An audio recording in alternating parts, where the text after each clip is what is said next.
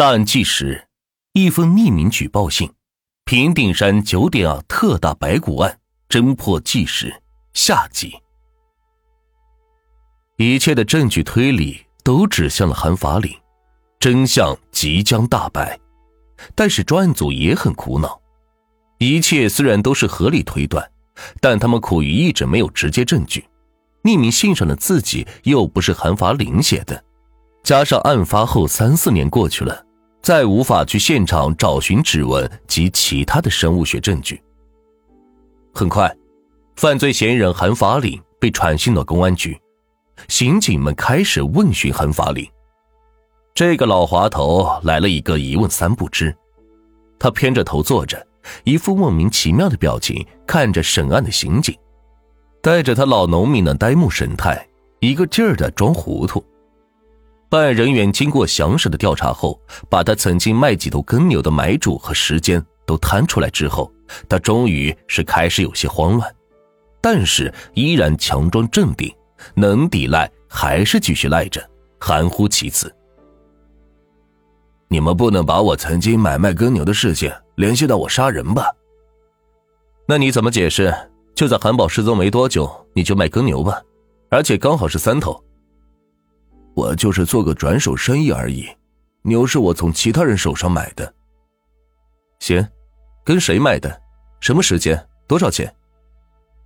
跟谁买的？时间过去那么久，我哪里还记得呢？再说呢，你们怎么证明我卖的牛就是韩宝家的三头牛呢？警察同志，你们要讲道理，说我杀人有没有人证物证？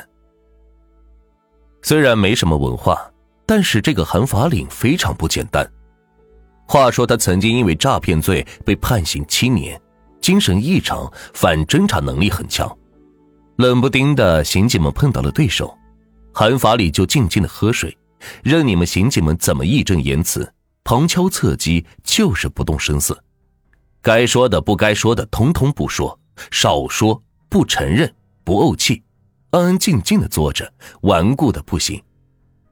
他喜欢不时的抽根烟，而且抽之前跟刑警先礼貌的申请一下，摆摆手，笑一笑，一副是哈着的样子。审讯经验丰富的老刑警们硬是拿这个刺儿头没有什么办法。专案组再次犯难，一番研究讨论之后，认为警方必须有直接的证据，否则当前这个干过诈骗的嫌疑犯韩法岭如此冥顽不灵。肯定会来个抵死不认。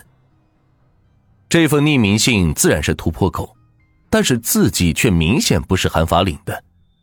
对比之后就能看得出来，而且韩法岭说他自己文化低，不会写信，一味的是撇清自己。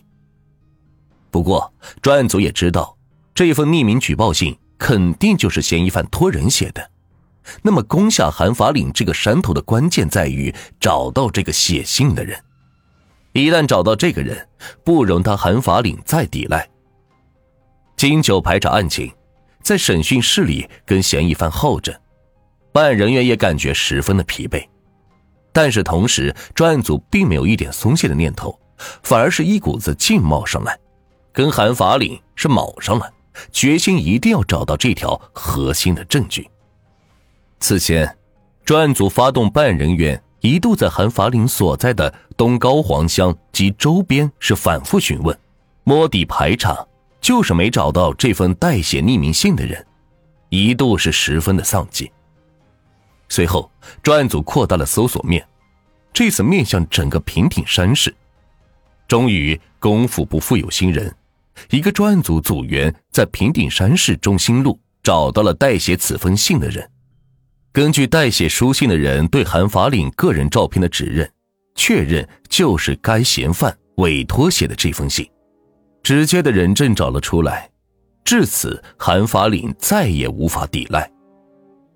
在铁的事实面前，他的心理防线轰然崩塌，终于是交代了案件的一切来龙去脉。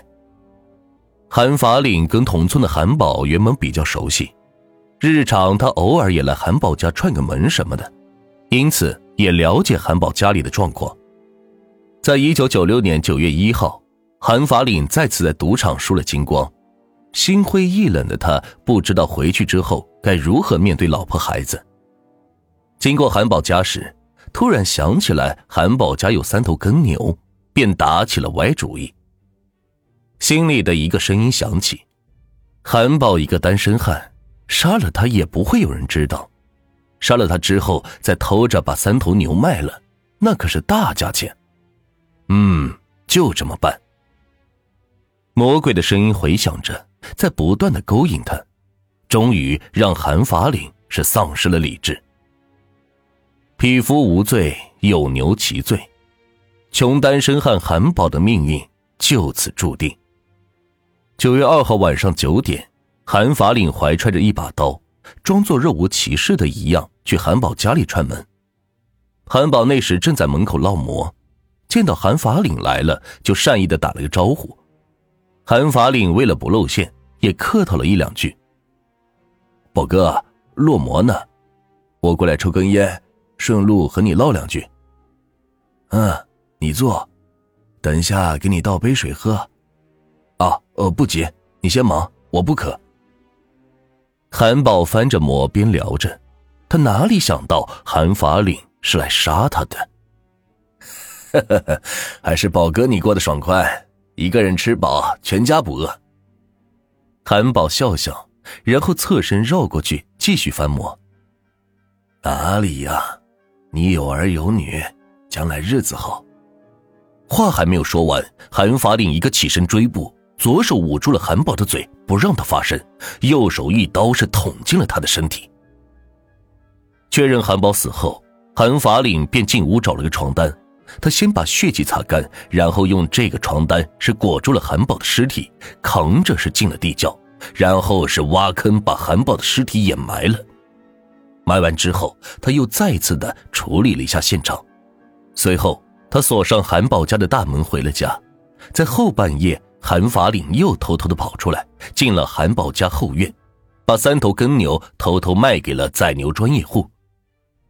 韩法领为了掩人耳目，为了让警察追查不到自己，他在乌漆八黑的晚上，硬生生的牵着三头牛走了三四十里路。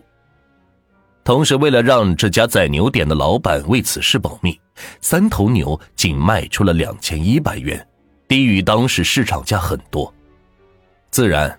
卖完之后拿到赃款，又再次被韩法领输在了赌场，一切的疑点都清楚了。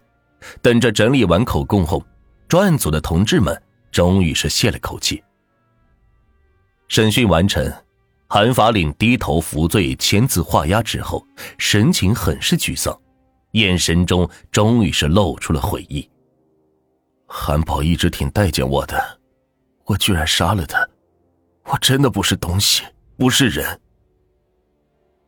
审案的刑警问他为何通过写匿名信给李狗娃，而没有把信件直接邮递给公安局，绕了这么大个弯弯来报复前妻宋某某。韩法领说，李狗娃毕竟是韩宝外甥，平时做人也比较鲁莽，遇到这事肯定会特别气愤，极有可能就往前冲，揪住死咬住前妻宋某某。这个死女人当年跟我离婚，弄得老子日子过不下去，现在让她吃人命官司，遭点报应。韩法林一边回答着刑警的话，一边不忘记恶毒的诅咒自己的前妻。他又补充了一句，说把杀人的脏水泼到前妻宋某某身上。宋某某这个人这么木呆，肯定无法替自己辩护，就算最后不被警方抓起来偿命，也肯定会吃官司，会背上恶名。这样一来，也就能起到报复的作用。至于最后警方根据线索破案，自己的罪恶行迹被揭露，韩法领说自己是完全没有想到。他认为案子过去三四年了，当时就没有直接证据，也从没有怀疑到自己身上。现在韩宝的尸体都烂掉了，作案现场现在就是个半倒塌的房屋，警方无论怎么样也没法再找到什么证据。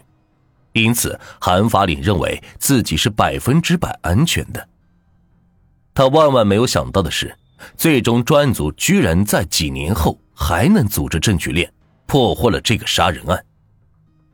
可笑的是，韩法领一直颇为自负，自诩聪明，认为他就属于小品里赵本山那种具备超出一般世俗农民的才智，因此总想表现表现。